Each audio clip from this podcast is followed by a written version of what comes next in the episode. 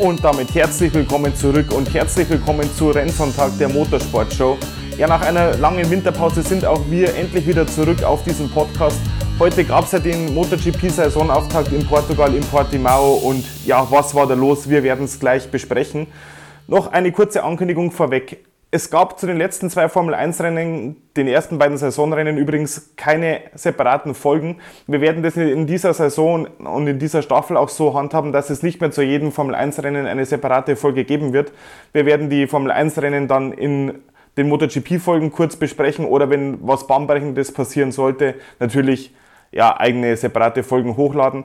Aber rechnen könnt ihr auf alle Fälle mit neuen Folgen kurz nach jedem MotoGP-Rennen. Das bleibt auch weiterhin so und zur Formel 1, wie gesagt, werden wir ja, dann schauen, ob wir die Geschehnisse der Formel 1 in den MotoGP-Folgen mit integrieren oder ob wir dann je nach Rennen oder je nach Rennverlauf auch eigene Folgen hochladen. Ihr verpasst auf alle Fälle nichts, aber dieser Podcast wird sich hauptsächlich auf die MotoGP in dieser Saison konzentrieren. Äh, hat einfach die Gründe, wir haben es ja gesehen, an den ganzen Aufrufzahlen der letzten Saison, der letzten Folgen. Wir hatten ja im September, glaube ich, war es erst begonnen mit dem Podcast und wir hatten einfach bei der MotoGP ganz andere Rückmeldungen als zu Formel 1. Ich denke, dass da einfach auch, ja, dass es da andere Podcasts und andere Medien gibt, die in der Formel 1 einen besseren Job machen als wir. Deswegen konzentrieren wir uns hauptsächlich auf die MotoGP und eventuell, aber bitte nagelt, nagelt mich da noch nicht fest, auch auf die, ja, die TM ein bisschen eingehen und vielleicht auf, auch ein, zwei Rand-Motorsportserien wie vielleicht Speedway mal drauf eingehen. Müssen wir mal schauen. Aber hauptsächlich bleibt dieser Podcast natürlich ein Podcast der Königsklassen, der MotoGP und wie gesagt auch der Formel 1. Aber mit der Formel 1 nicht mehr mit separaten Folgen. Ja, wenn wir schon beim Thema Formel 1 sind, also es fanden ja schon zwei Rennen statt in dieser Saison in Bahrain und in Saudi-Arabien ja, was bleibt hängen? Ähm, Ferrari ist nicht wirklich auf der Höhe. Ich glaube, mit der WM haben die nichts zu tun, müssen wir abwarten. Es ist noch früh in der Saison, es sind auch noch viele Rennen, aber ich denke, mit der WM hat Ferrari nichts zu tun. Das wird wohl oder übel über Verstappen laufen. Mal schauen, was äh, sein Teamkollege Sergio Perez da noch reißen kann. Ja, sind wir schon bei Sergio Perez. Er hat ein Rennen gewonnen. Das zweite Rennen, nämlich in Saudi-Arabien, ging an Sergio Perez vor Max Verstappen das erste Rennen dann in umgekehrter Reihenfolge. Da hat Max Verstappen vor Sergio Perez gewonnen. Und überraschend vorne mit dabei die Aston Martin, speziell natürlich mit Fernando Alonso, der aufs Podium fahren konnte. Ähm, und ja, auch wirklich bisher so der Herausforderer Nummer 1 der beiden Red Bull zu scheinen sein. Aber wie gesagt, meiner Meinung nach wird die WM nur über Max Verstappen laufen. Sergio Perez wird das ein oder andere Rennen gewinnen, aber wenn Max Verstappen, wenn da technisch alles hinhaut, wenn er auch keine Fehler macht, wovon ich jetzt mal ausgehe, wird das eine recht langweilige Saison an der Spitze werden. Mal schauen, wie sich Ferrari so entwickelt, wie sich vor allem auch Mercedes mit Lewis Hamilton und George Russell so entwickeln im Laufe der Saison und auch, ob sich die Aston Martin da vorne halten können oder ob sie sich vielleicht sogar verbessern können und vielleicht das ein oder andere Mal sogar gewinnen können. Das bleibt also spannend. In der WM wenig überraschend Max Verstappen vor Sergio Perez. Die beiden trennen nur einen Punkt, den, den Max Verstappen übrigens mit der schnellsten Rennrunde in Saudi-Arabien geholt hat. Da gab es teamintern mal wieder das ein oder andere, ja, die ein oder andere, das ein oder andere Missverständnis zwischen Verstappen und Perez. Verstappen lässt es natürlich nicht nehmen, da die schnellste Runde zu fahren, was natürlich dem Perez-Lager nicht so wirklich passt.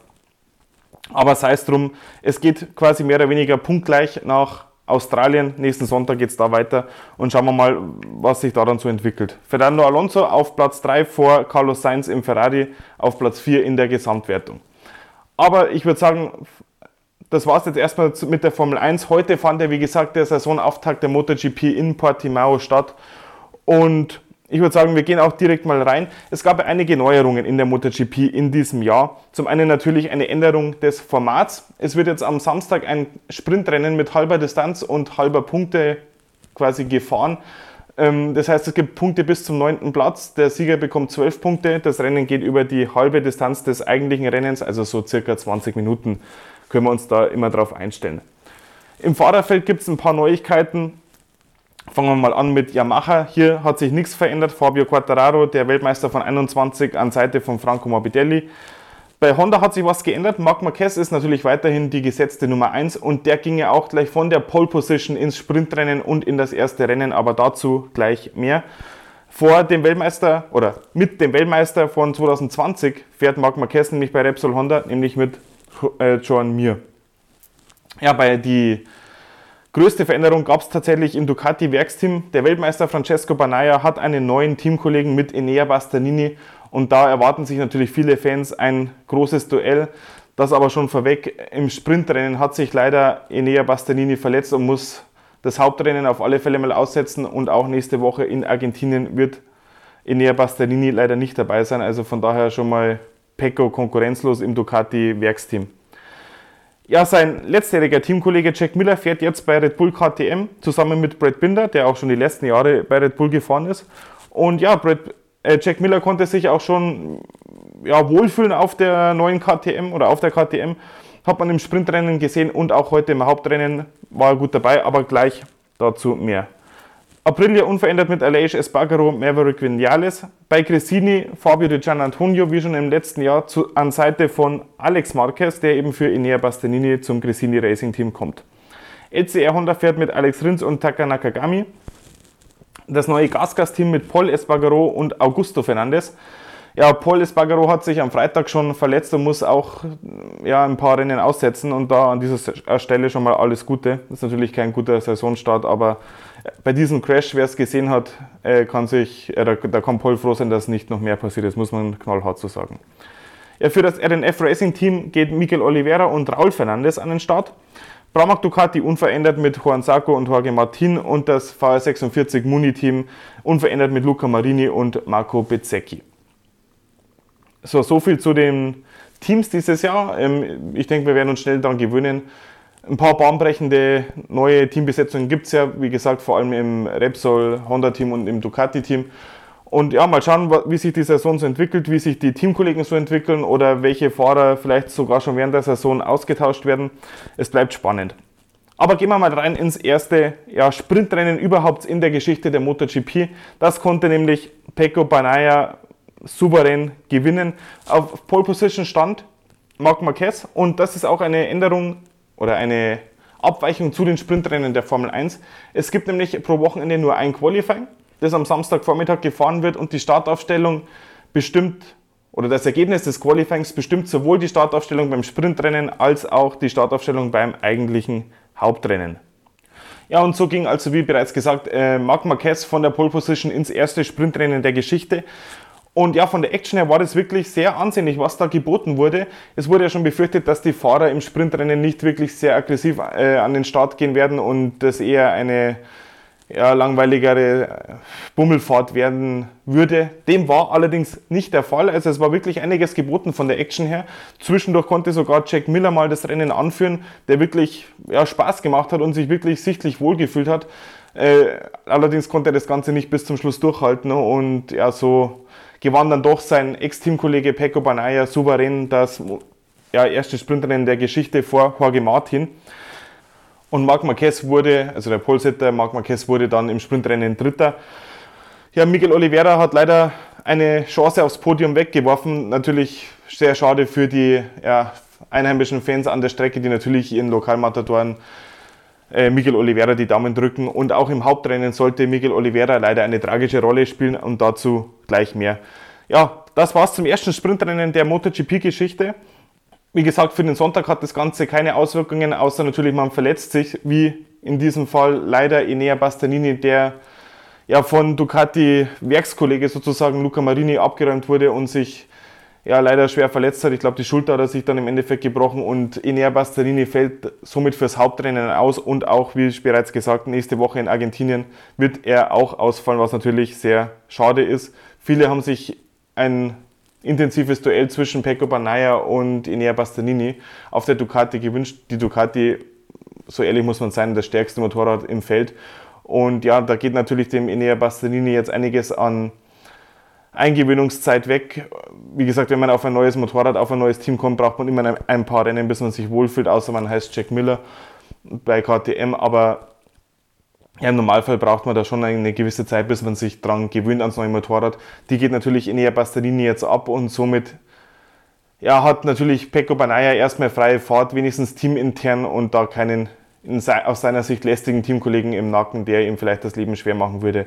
Aber wir hoffen natürlich alle, dass Enea Bastianini schnell zurück ist. Ich bin ein großer Fan von ihm und ich hoffe wirklich, dass er sich schnell erholt und dann wieder angreifen kann. Aber gehen wir endlich rein ins Hauptrennen am heutigen Sonntag, dem eigentlichen Highlight eines jeden MotoGP-Wochenendes. Wie gesagt, mit der gleichen Startaufstellung wie schon beim Sprintrennen am Samstag. Marc Marquez geht also überraschenderweise von der Pole Position aus ins Rennen, gefolgt von Francesco Banaya und Jorge Martin. Miguel Oliveira, der Lokalmatador, geht von Platz 4 aus ins Rennen, gefolgt von Jack Miller und Maverick Vinales. So viel zu den ersten beiden Startreihen. Äh, Fabio Quattararo geht nur von Platz 10 aus ins Rennen, gefolgt von Aleix Espargaro auf Platz 11 und Alex Marquez auf Platz 12. Und gerade Alex Marquez auf der Cresini Ducati macht auch wirklich einen starken Eindruck im Gegensatz zu seinen Teamkollegen Fabio Di Gian Antonio und ja, der konnte sich auch im Rennen gut vorarbeiten, aber dazu gleich mehr. Den Start gewinnt überraschenderweise, natürlich nicht überraschenderweise, eine Ducati, nämlich Jorge Martin. Oliveira geht aber schon nach Kurve 1 wieder in Führung und auch Marc Marquez hat mal für ein paar Meter Führungsluft geschnuppert. Allerdings muss man sagen, Marc Marquez wirklich von den ersten Metern an sehr aggressiv, aber unsicher unterwegs und das ist eine sehr gefährliche Mischung, wie man ja schon weiß bei Marc Marquez. Und ja, das sollte sich auch hier wieder bewahrheiten, aber dazu gleich mehr. Oliveira führt also nach, nachdem sich das Feld so ein bisschen sortiert hat, vor Jorge Martin und Francesco Banaya und Marc Marquez auf Platz 4 ähm, gefolgt von Vinales und Quattararo nur auf Platz 15. Also das ist schon echt heftig. Äh, die Startphase wieder komplett ja, verpasst und nur auf Platz 15 unterwegs. Und dazu muss man sagen, wir gehen ja nicht mehr mit ja, 24 Fahrern ins Rennen. Die Suzukis gibt es nicht mehr. Es sind ein paar Fahrer verletzt mit Enea Bastanini und Paul Espargaro. Also da fallen schon ein paar Fahrer weg und Quattararo nach ein paar Metern nur auf Platz 15. Das ist schon wirklich sehr, ja, grenzwertig. Und bei Franco Morbidelli, seinen Teamkollegen, läuft es ja auch nicht viel besser. So, in Runde 2 geht Francesco Banaya dann vorbei an Lokalmatador Miguel Oliveira. Und ab zu diesem Zeitpunkt war eigentlich klar, dass Francesco Banaya das Rennen dominieren würde, wenn er keinen dummen Fehler machen würde. Ich nehme es vorweg, hat er natürlich nicht. Er hat das Rennen dann auch gewonnen. Ihr werdet es schon mitbekommen haben. Also Francesco Banaya ähnlich dominant wie im Sprintrennen, ähnlich kontrolliert. Klar, im Sprintrennen hatte er noch ein bisschen Gegenwehr von Jorge Martin, aber ja, es waren schon sehr dominante Rennen von Francesco Banaya, ähnlich wie auch Pedro Acosta in der Moto2. Ein ungefährdeter Sieg für Francesco Banaya, so viel nehmen wir jetzt schon mal vorweg. In Runde 3 passierte dann allerdings der eigentliche Aufreger des Rennens und das ist schon wirklich tragisch. Marc Marquez nimmt Lokalmatador Miguel Oliveira raus und räumt auch noch fast äh, Jorge Martin ab. Miguel Oliveira blieb verletzt am Boden liegen für mindestens eine Minute, also für einige Augenblicke. Man dachte schon kurze Zeit mal, dass das äh, vielleicht sogar eine rote Flagge nach sich ziehen würde, da er wirklich angeschlagen liegen blieb. Es stellte sich dann heraus, er hatte Quetschungen im Schenkel, wenn ich das richtig verstanden habe. Aber so viel die Info, es ist noch nicht komplett klar, was jetzt da wirklich für Verletzungen bei Miguel Oliveira entstanden sind. Aber auf alle Fälle ein wirklich schwerer Crash und wirklich ein dummer Anfängerfehler von Marc Marquez. Und ja, das Five-Konzert der Zuschauer, der Fans blieb natürlich nicht aus. Sobald Marc Marquez auf den Bildschirmen eingeblendet wurde, gab es ein Five-Konzert für Marc Marquez und man muss auch sagen, zu Recht. Also das war wirklich ein sehr dummer Fehler von Marc Marquez. Er fährt über dem Limit, man sieht es ihm einfach an, aber wenn das Ganze halt zu, auf Lasten von der Konkurrenz geht und in dem Fall für, zu Lasten von Miguel Oliveira, dann ist das Ganze natürlich nicht mehr lustig und ja, es sollte natürlich auch eine Strafe nach sich ziehen, aber die wird auch kommen fürs nächste Rennen. Also da bin ich mir ziemlich sicher. So, Banaya freut das Ganze natürlich, ähm, denn er ist ein paar Konkurrenten los. Banaya führt vor Maverick Vinales auf Aprilia, vor Jack Miller und Marco Bezzecchi, der auch wirklich ein sehr starkes Wochenende zeigt, ähm, beziehungsweise ein sehr starkes Hauptrennen zeigt. Brad Binder dahinter, dahinter Alex Marquez, Zacco und Marini. Yamaha mit Quattararo auf P11 und Morbidelli nur auf Platz 17. Morbidelli letzter, das bleibt auch so, ähm, aber dazu gleich mehr. In Runde 6 geht Marco Bezzecchi dann vorbei ähm, an Miller auf Platz 3. Wie gesagt, Marco Bezzecchi auf Podiumskurs wirklich sehr stark unterwegs, äh, auch die ganze, ja, das ganze Rennen über ja, bin ich echt gespannt, was wir von ihm dieses Jahr erwarten können. Letztes Jahr war er noch Rookie of the Year, der Marco Bezzecchi, aber der gefällt mir echt gut. Der scheint sich auch wohl zu fühlen auf der Ducati im Munifire 46 Team. Und ja, von dem glaube ich, können wir schon noch das eine oder andere erwarten in diesem Jahr. Dahinter gibt es eine Kampfgruppe zwischen, zwischen ähm, Bezzecchi, Miller und Alex Marquez. Aleix Espargaro fährt auf Platz 9, Jorge Martin ja, mit einem defekten Motorrad ist zurückgefallen auf Platz 13. Ich nehme mal an, dass sein Motorrad nach dem Crash mit Marc Marquez mh, defekt war und er da nicht mehr wirklich mithalten konnte. So, ab Runde 10 zieht das Führungsduo um Francesco Banaya und Maverick Vinales dann das Tempo ein bisschen an und kann, kann sich auch absetzen. Maverick Vinales eigentlich immer im Sicherheitsabstand hinter Francesco Banaya, also wie gesagt, der Sieg für Francesco Banaya eigentlich ungefährdet. Ja, und man muss auch sagen, ähm, Maverick Vinales auch sehr schlau, dass er da nicht, nichts riskiert, sondern einfach den zweiten Platz mehr oder weniger unkontrolliert ja, nach Hause fährt. Das sind wichtige Punkte für ihn gerade wenn es auch bei seinem Teamkollegen Aleix Espargaro anscheinend dieses Wochenende nicht so zu laufen schien. Von daher alles richtig gemacht. So, aber dahinter gab es Kämpfe zwischen Miller und Alex Marquez um Platz 4. Das ging ein paar Mal hin und her, es passierte sonst nicht allzu viel. In Runde 20 gab es dann allerdings einen Crash von Jorge Martin, der ohne Fremdeinwirkung, ja, er wollte wahrscheinlich einfach zu viel und es war einfach sein Fehler gerade Jorge Martin ist ja im Rennen bekannt, dass es da, je länger das Rennen wird, desto unkonzentrierter wird er, desto langsamer wird er und in diesem Fall ist es leider mit einem ja, Crash geendet. Und Zarco haben sich auch noch ein paar Mal bekämpft. Mittlerweile nach 20 Runden ist Banaya circa eine Sekunde vor Vinales, eine gute Lücke. Die beiden haben die zu Marco Bezzecchi auf Platz 3 und Alex Marquez Binder ging in der Zwischenzeit mal vorbei an Miller und Aleix Espargaro fährt auf Platz 7 in einer Kampfgruppe mit Quattararo und ja, Zacco. Luca Marini auf Platz 10.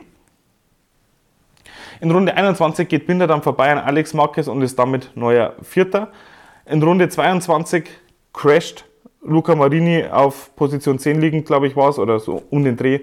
Also auf Top 10 Kurs auf alle Fälle. Allerdings crasht er wie schon im Sprint auch also wirklich nicht sein Wochenende, ganz im Gegensatz zu seinen Teamkollegen, der weiterhin auf Platz 3 auf Podiumskurs war. So, durch den Crash von Luca Marini ist sein Kumpel oder sein VR 46 Range-Kollege Franco Morbidelli tatsächlich in den Punkten gelandet. Klar, wenn es nur noch 15 Fahrer gibt, die noch im Rennen sind, punktet jeder, der das Rennen zu Ende fährt und somit auch Franco Morbidelli. Freuen wir sich darüber wahrscheinlich eher nicht. Kurz darauf gehen dann Aleix Espargaro und Fabio Quattararo vorbei an Juan Zarco. Also das war wirklich nett, eine nett anzusehende Gruppe, muss man schon ehrlich sagen. Und drei Runden vor Schluss gab es da mit eine Gruppe, die um Platz 4 kämpft, die von äh, Alex Marquez bis auf Platz 8, die damals, zu dem Zeitpunkt Zarco inne hatte, ja, gereicht hat. In Runde 24 rescht dann noch unnötigerweise ja, Raul Fernandes, damit eine Nullnummer für das RNF-Team. Wie gesagt, er hätte einfach nur fertig fahren brauchen, dann hätte er auch schon gepunktet, aber gut, ja, so ist es halt. So, in, die, äh, die, letzte Runde beginnt dann und da war es wirklich spannend. Wie gesagt, um den Kampf um Platz 4. Die ersten drei waren mehr oder weniger durch. Zwischen Alex Marquez, Brett Binder, Juan Zarco, Miller, Quattraro und Aleix Espargaro. Zarco dann in der letzten Runde sehr aggressiv, geht vorbei am Binder und vorbei ja, an Alex Marquez und somit kommen wir zu einem Endergebnis. Wie gesagt, die ersten drei waren durch. Francesco Banaya vor Maverick Vinales und Marco Bezzecchi. Da hat sich nichts mehr geändert. Auffällig ist natürlich, zwei von drei Leuten auf dem Podium kommen aus der Schmiede von Valentino Rossi. Von daher auch weiterhin sein Erbe wird fortgeführt. Kann man ganz klar so sagen. Und Juan dann sensationell noch auf Platz 4 vorgekämpft. Vor einem starken Alex Marquez auf der Grosini Ducati auf Platz 5 kam er ins Ziel. Dahinter die beiden KTMs von Binder und Miller. Ja, ich denke, aus KTM-Sicht kann man zufrieden sein. Man hat sich wahrscheinlich mehr erhofft, gerade nach dem Sprintrennen, in dem Jack Miller mal zwischenzeitlich sogar geführt hat. Aber im Endeffekt war, ist es ein solides Ergebnis mit 6 und 7 und ja, ich glaube, für den Anfang kann man da zufrieden sein. Fabio Quattararo und Aleix Espargaro kamen dann noch auf Platz 8 und 9 ins Ziel, gefolgt von Rins Juan Taka Nakagami, Augusto Fernandes, Franco Morbidelli auf Platz 14, letzter, aber er kriegt trotzdem Punkte, wie schon bereits gesagt. Überraschendes Ergebnis ist es in meinen Augen nicht. Was mich, oder wer mich positiv überrascht hat im Hauptrennen, war wirklich Marco Bezzecchi ähm, und auch Alex Marquez auf der Cristini Ducati. Sein erstes Rennen für Cristini und dann gleich auf ja, Platz 5, aber dass die Maschine gut läuft, das wissen wir vom letzten Jahr, in dem Enea Bastianini sogar Rennen gewinnen konnte auf eben jener Maschine. Von daher, ja, Francesco Banaya wird vermutlich, oder er ist auf alle Fälle nicht nur vermutlich, er ist auf alle Fälle der Top-Favorit auf den Titel. Jetzt müssen wir mal schauen, wann La Bestia endlich wieder fit wird. Und ja, auch die Aprilia sehr stark. Was mich da überrascht, dass Maverick Vinales wirklich ja, so viel besser war als sein Teamkollege Aleix Espargaro. Also das wundert mich wirklich. Aber klar, bei Vinales, wenn es läuft, dann läuft es richtig. Und ja, ein wirklich sehr gutes und sehr schlaues Rennen von ihm. Auch, dass er da jetzt nicht mehr attackiert hat. Natürlich schade für die Show. Aber im Endeffekt aus seiner Sicht wirklich gut gemacht und ein verdienter zweiter Platz. Und ich denke, damit kann man erstmal beruhigt in den Flieger nach Argentinien steigen. Argentinien ist ein gutes Stichwort, da geht es nächste Woche nämlich schon weiter. Die Folge im Podcast wird dann wahrscheinlich erst am Montag erscheinen, einfach aufgrund der späten Startzeit. Aber ihr werdet natürlich wieder auf Rennsonntag informiert und wie gesagt, nächste Woche geht es dann auch schon mit der Formel 1 weiter. Ich habe es am Anfang der Folge schon angesprochen. Aber bis dahin haben wir erstmal einiges zu verdauen. Ich hoffe, dass die Fahrer, gerade Oliveira, sich nicht allzu schwer verletzt hat. Paul Espargaro wünscht man natürlich alles Gute und natürlich auch Enea Bastianini und dass die alle drei natürlich hoffentlich bald wieder fit am Start sind. Ja, das war's von unserer Seite. Eine recht lange Folge. Wie gesagt, so lange wird es in Zukunft eher nicht werden. Aber ich denke zum Saisonauftakt, der auch wirklich einiges zu bieten hatte, ja, kann man schon mal so eine lange Folge machen. In diesem Sinne, alles Gute und wir hören uns nächste Woche zum nächsten Rennen. Bis dahin, ciao.